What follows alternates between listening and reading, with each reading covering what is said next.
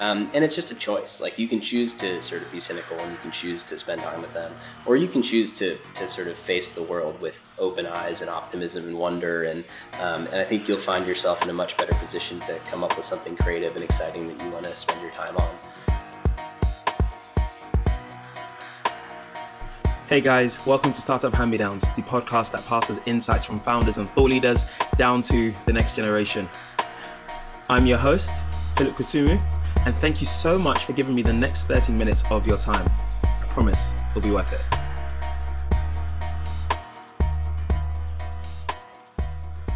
So today I had the pleasure of interviewing Jake Levine, who is the former founder and CEO of Electric Objects named one of Time magazine's 25 best inventions of 2014. He started the company in 2013 to explore ambient computing and the future of art. In 2017, Electric Objects was acquired by Giphy, which is basically the Google of GIFs. Before Electric Objects, Jake was the former general manager of Digg, a Betaworks company which was acquired in 2012. Jake is now a part time VC at Notation Capital, and he's also a product manager at Square. We cover a lot of ground in this very chilled interview with Jake. We talk about his time at Digg and the painful process of starting a company.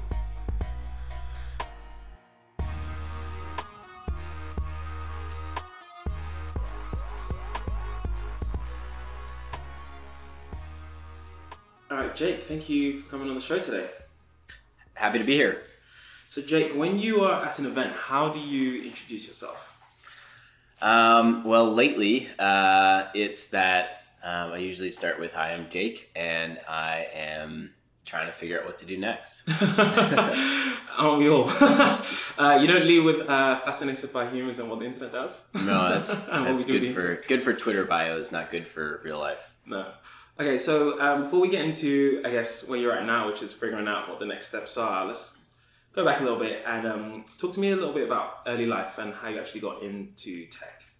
Yeah, so probably didn't. Um, well, I guess I was always a little bit nerdy. Um, had a secret addiction to World of Warcraft and, and EverQuest when I was a teenager, um, and uh, probably sort of uh, got a little bit more formally interested in the tech industry in college, my roommate and I started getting um, sort of fed off of one another and um, reading TechCrunch and Tim O'Reilly's blog and Fred Wilson's blog. Mm-hmm. And um, this was in like 2005, six, seven. So kind of the bit of the doldrums for, for the tech industry, right between the sort of booms of the 90, late 90s and the boom of the sort of early 2010s um, post iPhone.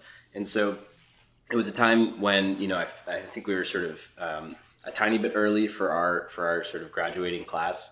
Um, most everyone else was thinking about um, banking, consulting, or we went to Wesleyan, so it was law school and um, you know the Peace Corps, Teach for America, mm. and so we we sort of got interested in it together, and then found ourselves um, in tech related roles right out of college. Nice. So kind of like did you guys have like an entrepreneurial itch then, or you didn't even think about that? You were just like, oh, we're into tech. Let's let's just see where the wind blows. Yeah, I think it was you know it, it, it was evolving. Um, I actually ended up going into investment banking yeah. right out of school um, in a tech coverage group. Luckily enough. So this was like 2007, and I think I actually applied to be in the financial sponsors group because like private equity and hedge funds were the hot thing at mm. the time. Um, I didn't get in. I ended up in the tech group, which was my second choice, um, and was ultimately the right choice. And I should have just applied right for it because yeah. it was what I was sort of the subject matter that I was interested in. Um, I think we, my, my roommate and I had an itch, but we both felt like, let's go get some experience first and then, um, you know, s- sort of follow our noses. He went to Google, I went to Morgan Stanley. Um, we sort of continued to evolve our interest and, and passion for the industry and for entrepreneurship.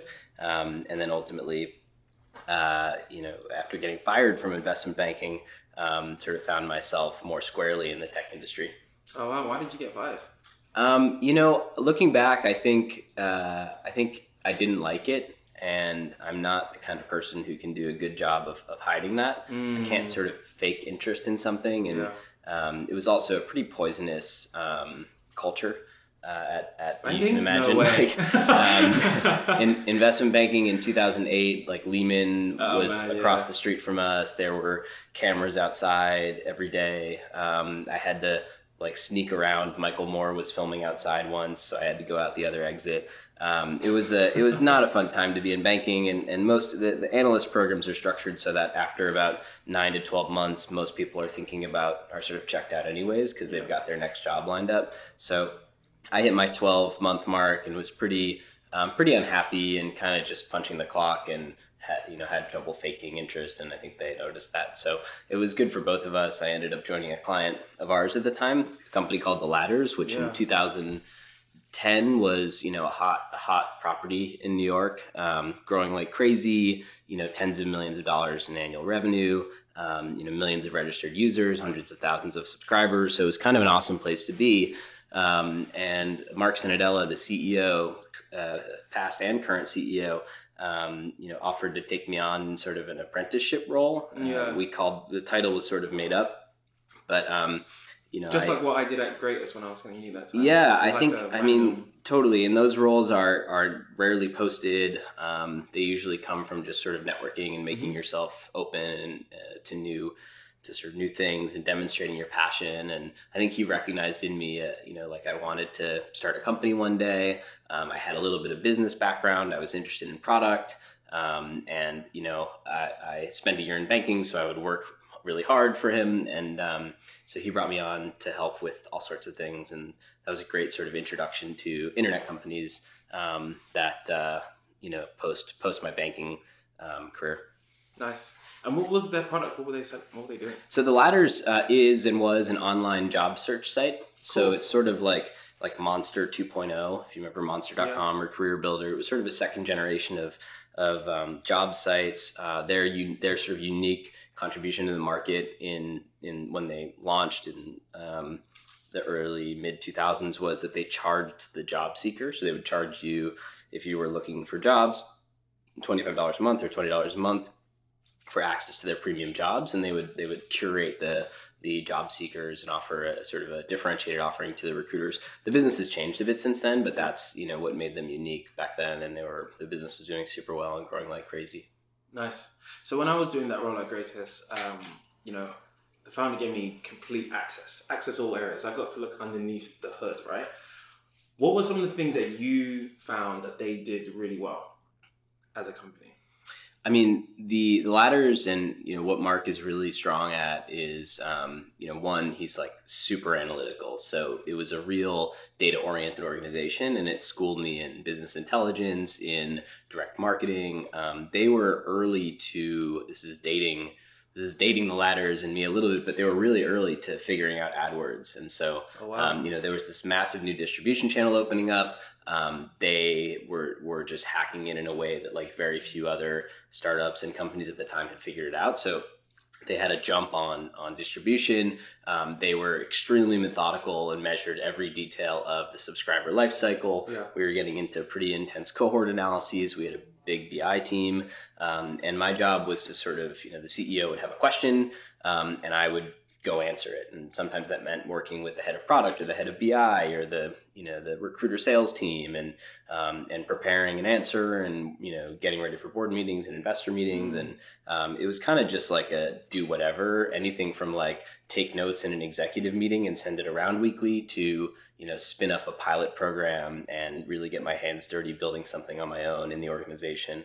Um, and it was one of those jobs where you know the the sort of um, some of the most interesting moments were when I was doing some of the most menial work. So Yeah. like taking notes is not something that you want to do when you're you know you just graduated from school and you spent a year at Morgan Stanley and Yeah. but like honestly it was you know it was an opportunity to sit in a room with a bunch of internet executives who um, you know had 10 15 years of experience on Mhm. me and I just got to watch them and that experience was invaluable. Yeah. The power dynamics in those board meetings, right? Yeah, yeah, the power dynamics, but also just the sort of clarity of thought, the comfort with ambiguity, getting to see what an executive looks like up close, um, and then being able to sort of pull them aside and show them you're interested and ask questions. And um, it's a it's a really you know I I encourage um, any young sort of wannabe entrepreneurs to go find a company that they're passionate about and cold email the CEO.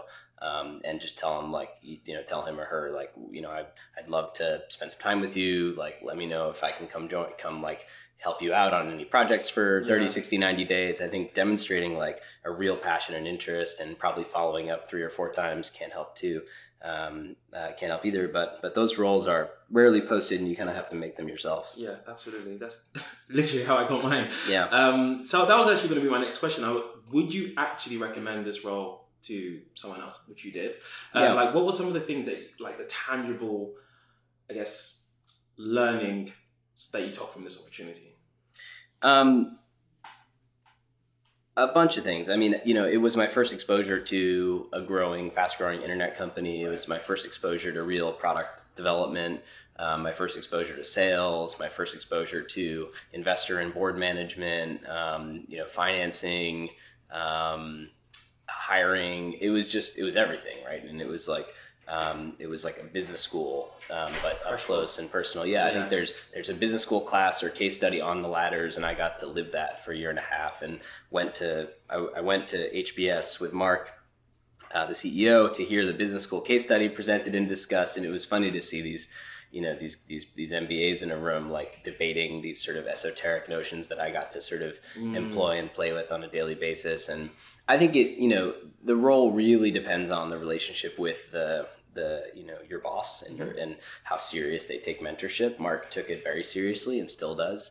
He'll check in with me monthly to you know see how I'm doing and That's um, and that's uh, you know that that matters a lot. I could see it going wrong in a lot of different ways. You also have to approach it with like a ton of humility because you know showing up into you know showing up into the office of the VP of product and saying like, hey, I'm here on behalf of the CEO, um, but I'm 23 years old. Um, you know, comes with a decent amount of uh, I think there's the, the that VP of product might be a little bit skeptical, and Yeah. so you have to kind of approach it in a very um, friendly and humble way. Um, so I think if you can get, if you can get those two things right, it can be a super rewarding experience. No, absolutely. I, I totally agree.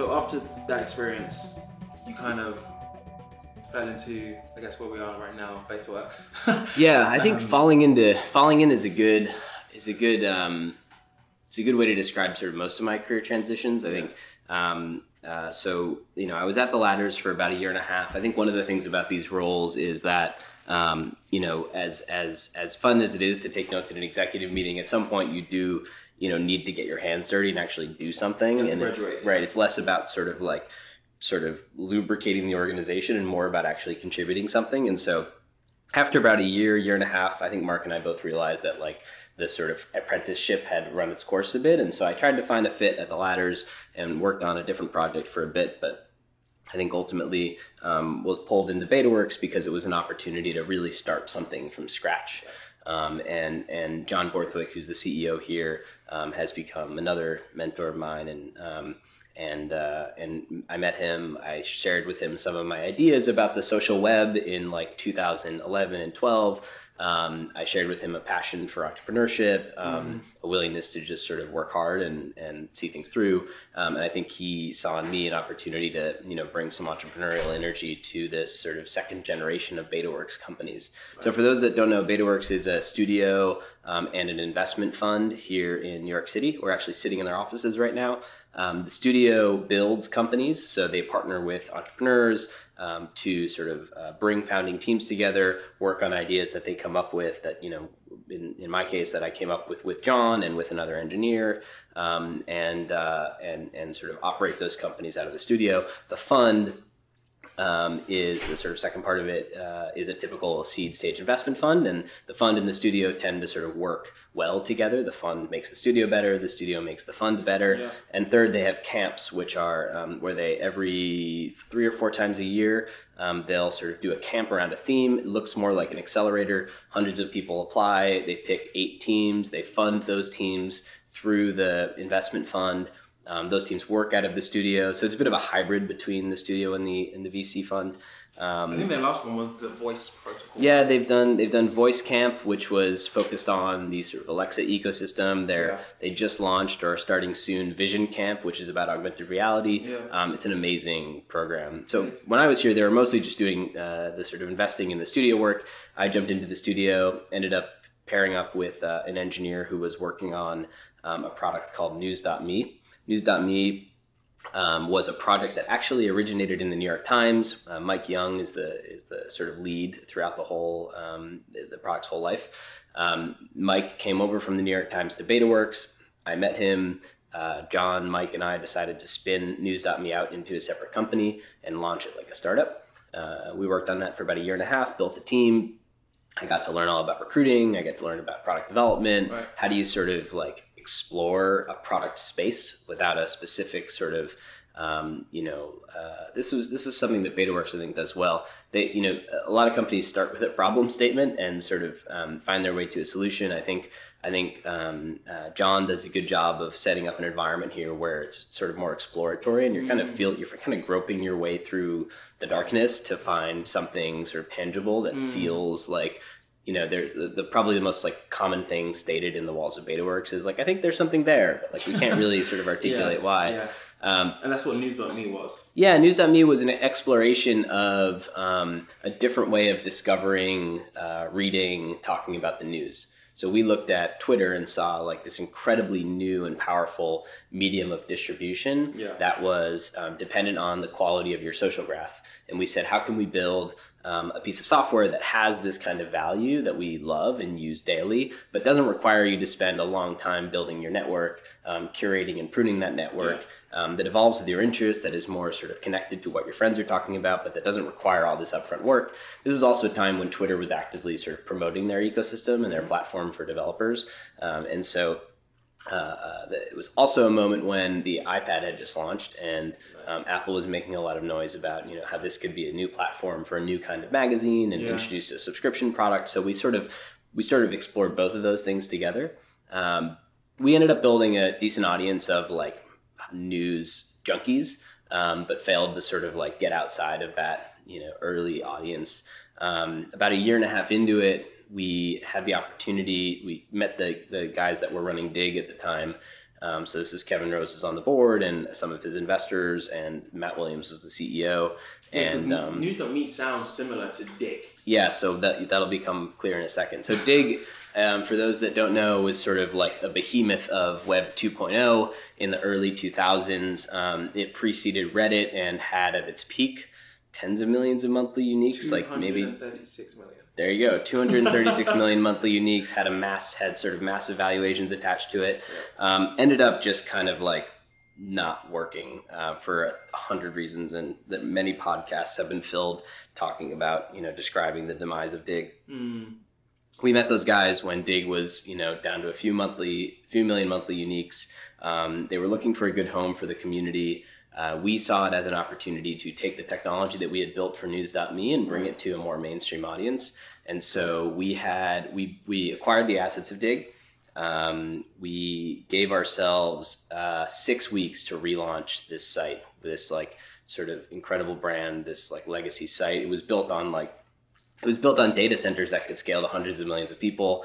Um, you know, before AWS, and if we um, basically the, the sort of short story is that we had six weeks to, to rebuild it because on in week seven we'd have to pay the next data center bill, which would basically make the deal unaffordable Wow. um, because it was so expensive. Talk about tight deadline. yeah. So our our little team of ten had to sort of relaunch this site with you know. Uh, millions of monthly uniques in a pretty short amount of time. Wow. Um, fortunately, we had a lot of tech already built, and we had an amazing team of engineers, designers, um, and so we uh, we did that, and, and it was it was a ton of fun, and that launched in I think 2012, Mm. and, and we became Digg. And then, did you make the launch in time for the payment? We did, yeah. We we launched on time. There are uh, lots of good sort of news stories from that time. Yeah. Um, Wired did a, a big sort of you know behind the scenes look at the relaunch, and it was just fun to be a part of such a storied brand, um, and uh, fun to sort of be engaged with the team on something so important to such a to such a great community. Um, uh, you know, there was there were stories like Digg is dead, like you know, and then Digg is back, and and it was it was Digg is buried. yeah, it was fun to it was just fun to to um, to be a part of that and to you know work with the community and try to win them over and all that stuff. And so, you know, you know, like you said, Digg, you know, in its heyday had two hundred and thirty six million or so uniques to the site a month. Was did you feel a lot of pressure when you were trying to relaunch this brand? Were you trying to get it back to that level? Yeah, I mean, everyone in the tech industry in 2012 remembered using Digg at some point. Of course. Um, and had some history with it, and we'd you know meet these people, and they'd tell us their Digg story, and this you know like if they had a startup at the time, like getting on Digg was the most important thing for them Yeah. because it would send them you know tens of thousands of users. Um, when we started hearing that, you know, after the relaunch, we would start to hear that again, like oh, we were featured on Digg, and it mattered for the first time in a decade. Like that was pretty um, that was pretty exciting for us, and and seeing you know what had been um, a site that was kind of um, it had kind of just sort of devolved like the the experience for customers and for casual newsreaders but also the community. It was it was just not a very friendly place to be and kind of cluttered and and to sort of breathe new life into such an important brand for the web was um, was was a ton of pressure but um, you know I think like approaching it with humility and Mm. and uh, honestly giving ourselves such a short deadline um, you know allowed us to come back to market with something with honestly with low expectations that people were like all right it only took six weeks like you know and so i think people were uh, uh, people were happy with what we delivered and then and then we sort of consistently improved it over the following months and kept people kept our community our community our users um, in the loop on on its evolution and that was that transparency i think was also important So, how were you guys trying to acquire new readers? Like, what tactics did you guys use? For, at Digg or at news.me For Digg, yeah. Um, well, Digg, I mean, the the PR around it, the sort of earned media around it was so massive when we started that it had a bit of a flywheel effect. Nice. Um, I think you know we also uh, so so word of mouth was super important. We never did any any paid advertising for Digg. Um, you know, it would uh, we were so focused on just like getting the product back to basic that um, you know acquisition and growth um, we assumed would come along with like a more you know meaningful product experience for our users. Um, so you know we focused on getting a mobile app out the door. We focused on getting the homepage experience to be like impeccable. We focused on integrating the news.me technology to offer a more personalized experience for people who um, wanted it. Uh, we focused on a videos vertical which um, quickly you know we understood was an important part of what people were coming to Digg Media, for yeah. like curated video. Um, and uh, and then and then about six months into it, Google Reader announced that it was shutting down, and so we decided to rebuild uh, Reader. Wow. That became our shtick, and so we launched Digg Reader, which was like an RSS. We loved RSS. Our users loved RSS. Google Reader was too small for Google, but big enough for you know a startup to, Nice. to be interested in, and so we set out on a pretty quick pace to um, uh, to to sort of catch all those users as they fell. So that was a big acquisition opportunity for us too. Like the millions of people leaving Google Reader needed somewhere to go, and we Yeah. wanted to build a new home for them. Awesome. And so then, what happened in the end? Um, Digg is still going super Yes, well. yeah, I uh, yeah, yeah. After about maybe a year or so after the after the acquisition, um, the Digg acquisition, um, I was I had some family stuff going on that was pulling me out of the office for a couple days a week, um, and I found myself my mind was just wandering a bit. Like I was starting to build projects on the side, which is an indication that like maybe my day job is not sort of keeping my attention in the way that it should. Yeah. Um, I built like an iOS app that made it easier for you to break up with someone. Um, what? uh, yeah. that was that's a whole other story. It's called it's called Breakup Text. If you're if you're interested, Is it still out um, there? it is still out there. Uh, it's in the App Store. It hasn't been optimized for I, uh, iPhone 10, unfortunately, but um, it was a fun project. Uh, a bunch of other sort of software projects just to get better and my hands dirty. And that was really um, that was a great sort of period. It was a very creative period for me, and Yeah. um, and got a chance to to sort of touch the code and and. Um, and the projects I worked on were mostly jokes and, and you know just like fun things that would capture my attention and my friends' attention and some of them blew up and some of them you know fizzled and that's okay because there was I had low expectations. Mhm. Um, and one of the projects was Electric Objects, so or Yeah. it was the project that became Electric Objects. But Um, um, just yeah. going back to Digg right now. So Digg is still going. Is Yeah. Someone, someone else is running Digg. now? Yeah, it's going great. So there, it's a team of maybe twenty people or so. Oh, They're wow. in Chinatown here. Um, they uh, they have a fantastic team. A new CEO started about six months ago. Mike Young has been the sort of the the, the flag bearer since the very beginning, and he um, and he's leading an amazing team of engineers and designers. And it, it's it's yet it's again like a kind of a great go to news source for Yeah. tens of millions of people every month. Just won't die. It won't die, and I don't think the team's gonna gonna let it. I think it's doing well, and so I'm excited for them. The cockroach of the startup world.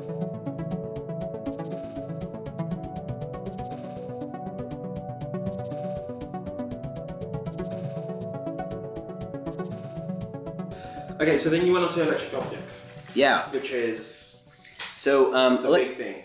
yeah, electric objects started as um, I, I don't know. I got interested in, in physical products and hardware. Um, I was sitting next to at Digg. We were we were in the same room as Giphy when Giphy was just starting. Oh Um, Giphy, for those that don't know, is the largest um, uh, search engine for GIFs on the planet. Um, they are massive and growing like crazy. They're worth like what five billion now or something. I don't think they're worth it, that. It's, but not, it's something ridiculous. but they've it's they've they've raised a decent amount of money and the team is fantastic and when they started they were in the same room as Digg and so um, sort of coincidentally i had moved into a new apartment um, i was looking for art for my walls um, and i was browsing the giphy archives one day when i thought like why can't i just enjoy these gifs on my wall um, and like I don't want a print of a GIF. I want the actual GIF on my wall. And so I started looking at photo frames that could do it.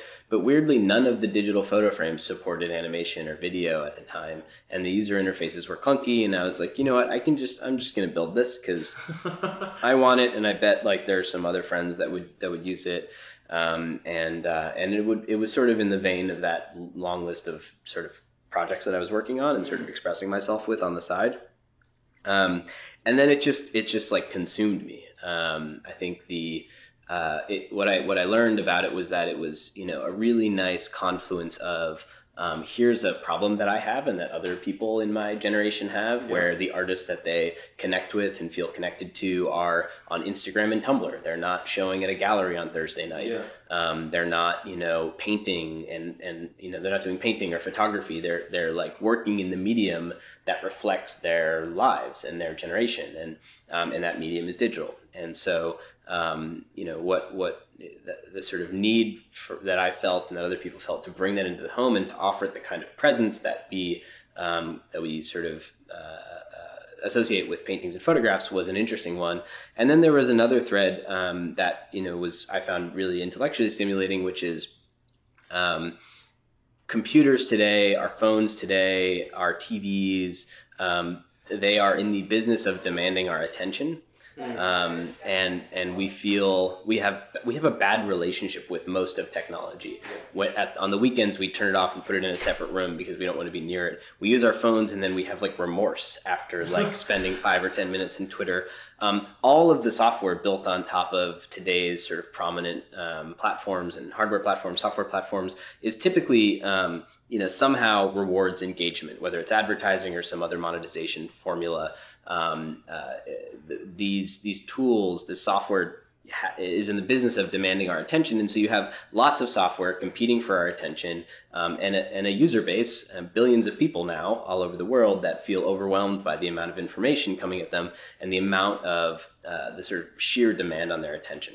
And so, um, what I saw in Electric Objects was an opportunity to build a hardware platform um, that didn't demand your attention. Like at its core, it would be incapable of um, sending you a push notification, making noise in your home, asking you to change it. Um, what if we built a computer platform where um, where persistence, not ephemerality, was the source of value, right? So like on Instagram, Twitter, Facebook, like uh, ephemerality is is sort of you know means that like the content that's there is not going to be there later, so you better check it now. Persistence on your wall, persistence in your home, taking a GIF and saying, you know what, we're going to spend, we're going to put it on your wall, and you're going to spend an hour a day, a week, a month. The longer you spend with that GIF, with that image, with that video on your wall, the more valuable it feels. Um, and so it was kind of an attempt to to reorient um, uh, our perception of value in, in the digital object and say that actually if you spend more time with it If you change it less, if you spend less of your attention on it, um, it can feel more valuable. And then as a business, we charge you for that value. So uh, for some of that value, and then we pass the rest of it on to the artist. Um, and just to be clear, what we built was uh, was a 23 inch digital screen, an LCD screen, uh, high definition. We built a beautiful frame around it, um, and we built a custom Android operating system that would uh, basically it, its job was to show you art.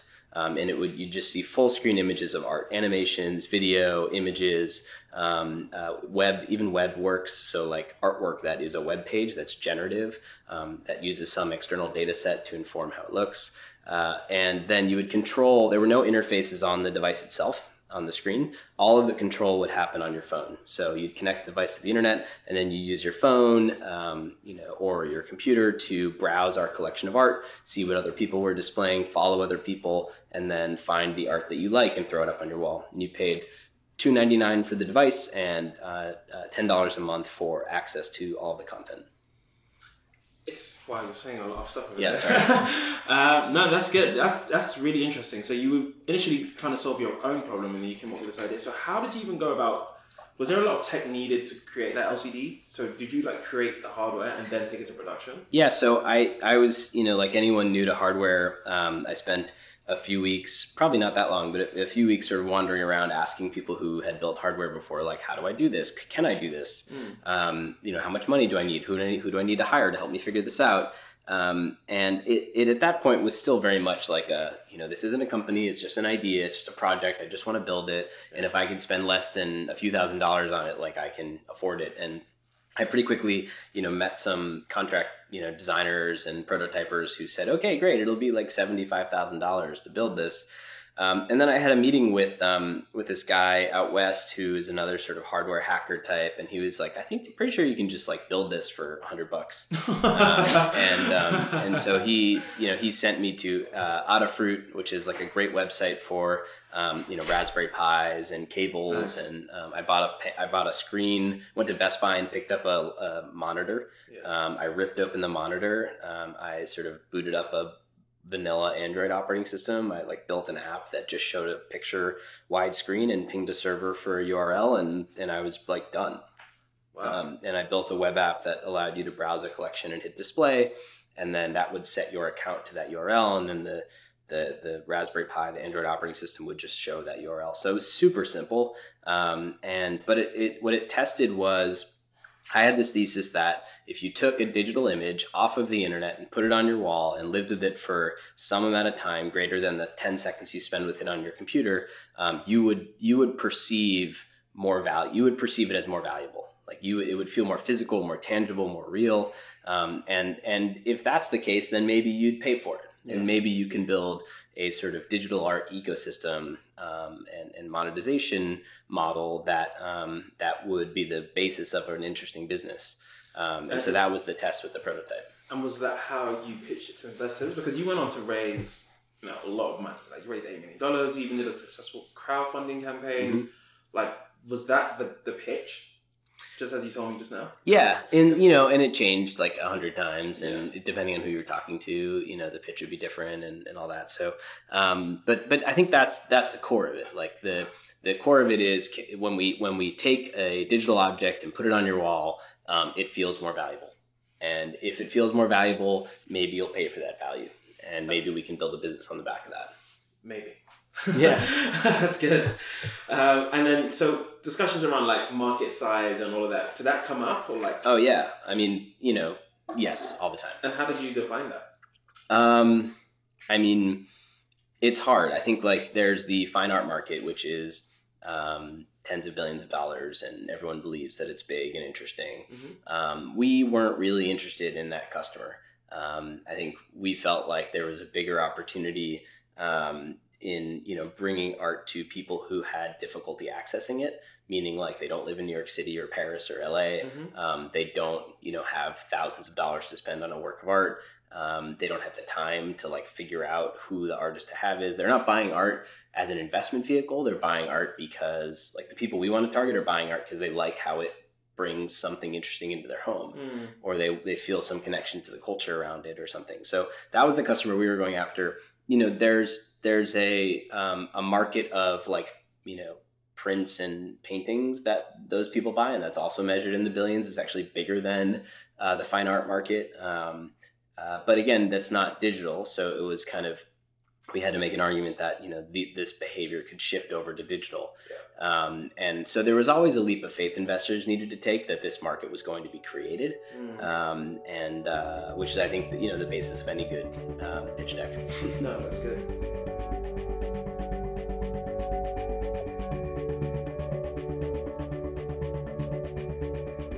And so other than you know figuring out that you could do it for hundred dollars instead of seventy five thousand dollars, yeah. what were some of the other challenges in order to like? So you raised all this money. What did you do next? And like, what were some of the roadblocks? Yeah. And by the way, like I, you know, I, I kind of believe that um, there are very few products and businesses out there that you can't test for zero or a very small amount of money. Like if, if you're if you need to if you have an idea for something and you wanna and you wanna go build it, um, you know, and like you're getting stuck because some development shop told you it'd be thirty thousand dollars or ten thousand dollars or fifty thousand um, dollars.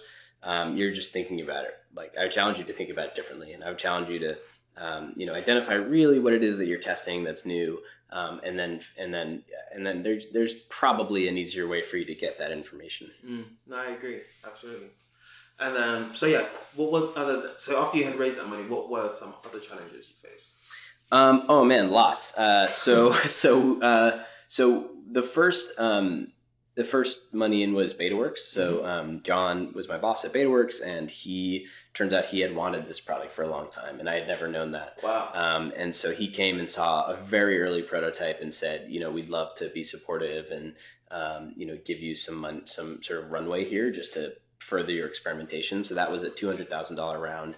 Um, John made it really easy. Um, I think you know a testament to the fact that we had worked together for three years, and mm. this was a space that he knew I was passionate about, and it was an intersection with his passion, and so um, that was a great uh, that was a great. I was very fortunate to sort of be in that position to have some runway at the very beginning, mm-hmm. Um, and uh, and so the next step was like assembling a team, um, and everything good. So the next step was assembling a team, uh, which meant finding someone who could help me build the thing, yeah. uh, finding someone who could help um, build a community of artists around it and like activate that community. Those are the two most important sort of first hires, and so I made those. Uh, a technical lead was the third hire. Um, someone who could help on the operating system, um, client side, mm. um, like build the OS for the device itself, plus the software for that people would use to control the device. Yeah. Um, and uh, and then right before the Kickstarter, um, we we raised a seed round when we had you know a working prototype and a little bit more of a, a sort of a team assembled around the project and um, and uh, a bit more of a clearer vision and story for what we were trying to build. Mm-hmm. Nice. And so then. Um, then what happened? Did you guys generate revenue? Were you guys selling? Yeah, so we did. We did a, a Kickstarter. It was about seven hundred and fifty thousand dollars of pre-orders um, in a thirty day you know Kickstarter campaign. We were super blown away. Um, we were I the goal was like fifty thousand. I was secretly hoping for two hundred thousand, and we crossed both of those in the first twenty four hours. Um, I think we struck a chord with people. I think also the Kickstarter community is particularly sort of a sweet spot for tech meets art. Yeah. Um, uh, and I think um, so. I think and I think we told a we told a good story that people connected with. Um, and so that was that was a great sort of starting point for us. Um, that was April of 2014. We shipped our first 50 or so units January of 2015, and then we shipped you know two to three thousand units wow. in August. So we were a couple months late, but which is on time for Kickstarter. Yeah, and um, even if you get something out, yeah. That's yeah. great Kickstarter. Um, so we shipped those those products, and then we raised um, another round. Uh, this time with Bessemer uh, leading the um, the Series A. Yeah, you got some great people there. Yeah, first first round. Yeah, first round did the seed. Ari did the seed, um, and then Bessemer did the Series A. All you know, kind of off off thesis probably for most of our investors. Yeah. Uh, in that it's hardware, in that it's digital art, in that it's a category that um, didn't doesn't exist, and I think the sort of you know what ultimately brought people around um, was the product experience itself. So like Phin from first round was our investor. Like he was like, okay, this is interesting, but I don't I don't really get it. I left the prototype in his office for a week, and he came back and decided to want to do the deal. Bessemer, uh, Rob Stavis was the lead partner on the deal, and Charles Birnbaum. Uh, they spent. They said no. Then they said, okay, how about we put in a hundred thousand? And they two weeks later said, okay, how about we lead the whole round? So that was like the difference was nothing I said. It was all about like their experience with the product, and mm. people would come over and see it and talk about it. And so they felt like there was something interesting there, and it was worth sort of deviating from their thesis and taking a bet on hardware, which is a which is a hard bet. Yeah, and I guess they were probably more excited the fact that you might be a startup that could actually make real money by actually selling your product and generating. Yeah, I mean, at the Series A stage, like you know, that's this isn't totally true because we live in a world of exceptions, but you know, you want to. I think most investors are looking for a clear path to, to revenue. Yeah. Um, and you know, we were still early in that regard because while we were selling the product, we were doing it at a low margin because we were leaning on sort of growth to be our story. Uh, and we were um, we hadn't launched our subscription yet, which was a core part of the yeah. thesis, but um, we hadn't tested it yet. Yeah. So then, um, you know, you raised all this money, you've got a team, you've got this product, you've shipped a couple thousand, and then what happens? Yeah, so like hit a roadblock or something. Yeah, we hit. I mean, we hit a couple, um, a bunch of things I would do differently. So um, the, the the end of the story, which I'll which I'll work my way to. The end of the story is that a few months ago we sold the company to Giphy, um, which is also the beginning of the story, if yeah. you remember. Um, so kind of fitting in that respect. Um, Giphy is a great home for the for the customers and our artist community. We work with a lot of the same artists. Um, we sort of think about the world in the same way, and so I was happy to find a good home for for the product there. Um, not not like a this isn't like a home run sort of exit for anyone, and so um, a couple of the things that that sort of you know made the difference for us. I'll, I'll get into those now. So uh, you know, getting into a hardware startup, I think I and my investors learned a lot along the way. Um, the there's a sort of core um, challenge, which is that unlike software, where when you add a million users, it costs you, you know, a few hundred dollars extra in server hosting fees. Yeah. When you add um, a million users, if your product costs two hundred dollars, you need two hundred million dollars of capital yeah. to to, uh, to even like furnish them with yeah. inventory, right? And so you have companies like Casper and the sort of other companies where the product is a little more commoditized, where these sort of um, production cycles are a lot less risky or a lot faster. The sort of ca- the working capital profiles are a lot a lot closer to software. Still difficult, but mm-hmm. closer. Mm-hmm. Um, we were in a long lead time, expensive product, low margin on the hardware because we were focused on growth and getting people to um, uh, ultimately move them into the subscription, which we did launch and which was successful, but was a little too little too late. Mm. Um, and uh, and so we were never properly capitalized for the business we were trying to build. We're, rather, we were never properly capitalized for the pace that we were attempting to grow the business that we were trying to build. Um, and I think that was a learning experience for me, and certainly for my my investors and my board, um, who were historically, you know, mostly software VCs. Um, and so, you know, I think I think what we're what we're proud of is like kind of you know testing a new market building a beautiful product that lots of people still thousands of people are still enjoying in their homes. I think if we were to do it again we would probably um, we'd probably capitalize it a little bit differently. We'd probably pace our growth a little bit differently um, and we'd probably think about margins and the sort of balance between growth and profitability a little bit differently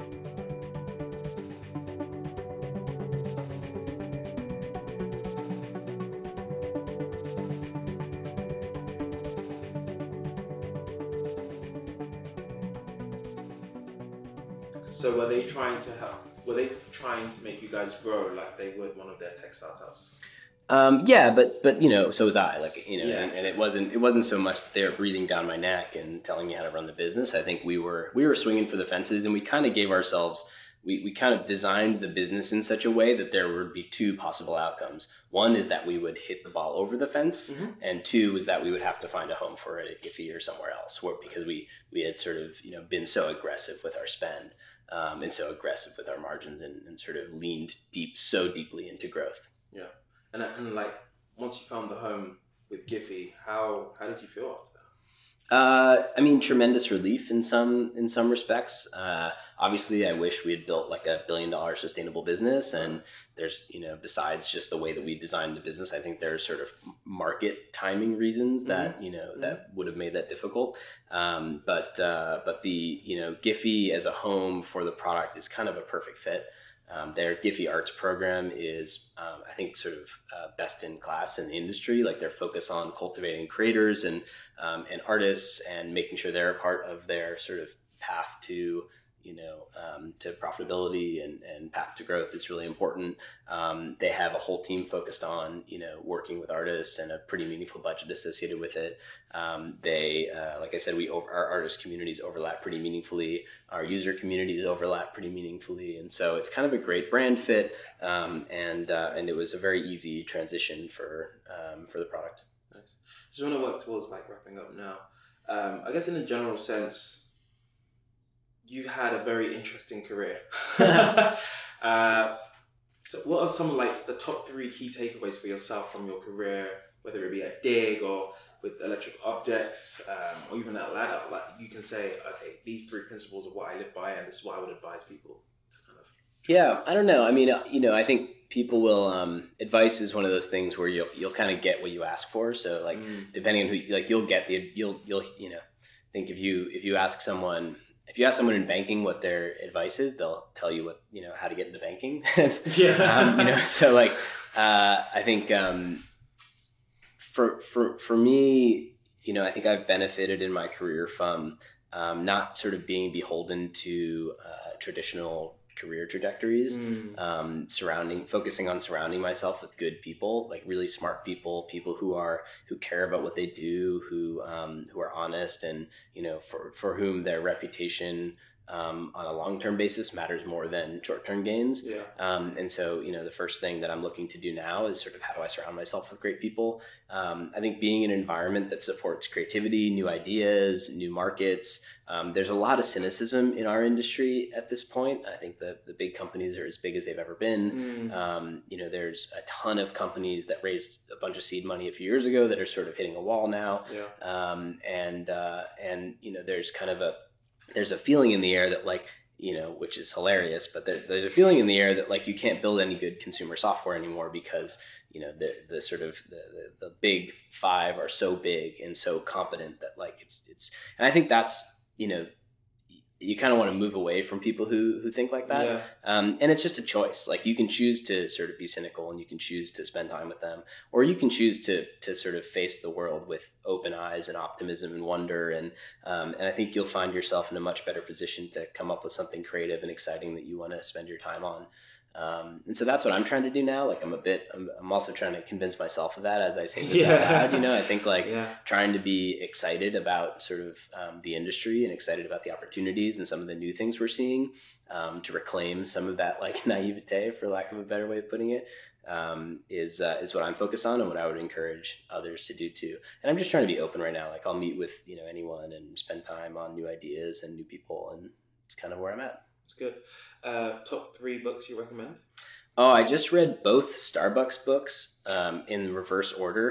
um, the Starbucks Experience. No, Howard Schultz wrote two books. The first one's called "Pour Your Heart Into It." The second one is called um, I forget, but it's basically about like before, like starting Starbucks, and then when he came back as CEO and his story after I that. I just listened to he done the podcast with how I built this. Oh, nice really good. He's brilliant, and his Very story is incredible. And um, I like coffee a lot, so that was a fun that was a fun read. Um, I'm reading the new new thing right now um, by Michael Lewis, which was a, a, recommendation from a friend of mine, and I love it. It's just like a it's beautifully written and tells the story of Jim Clark, the founder of Netscape.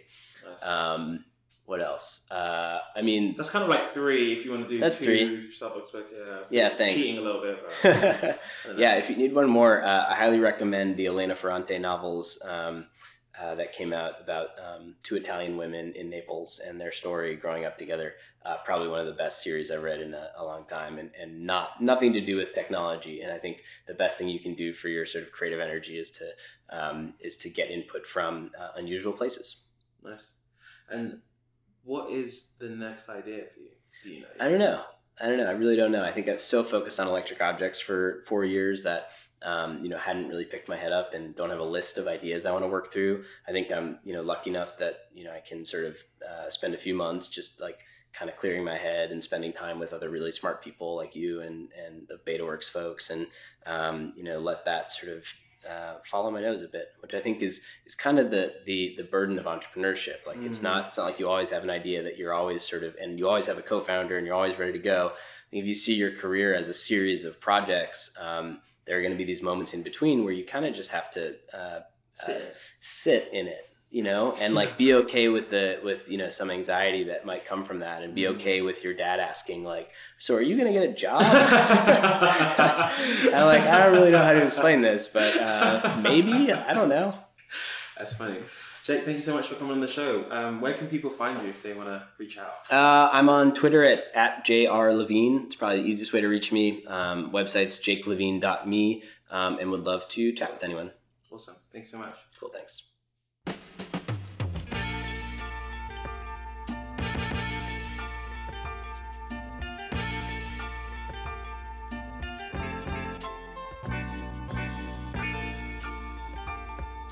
Huge thank you to Beta Works for letting us record that interview at their offices down in Chelsea. Thanks, guys. And a massive thank you to Jake for coming on the show and just having a great conversation with myself. Um, Post interview, Jake has been a massive help to me personally. Um, he's helped a lot with kind of fundraising stuff um, and contracts and just being a really good um, advisor. So, nice one, Jake. Okay, guys, thanks so much for listening to the episode. And if you haven't already, please subscribe and leave a review on the App Store. They honestly do go a long way. And if this episode brought you any value, why not share it with a friend? Okay, guys, until next time, keep grinding.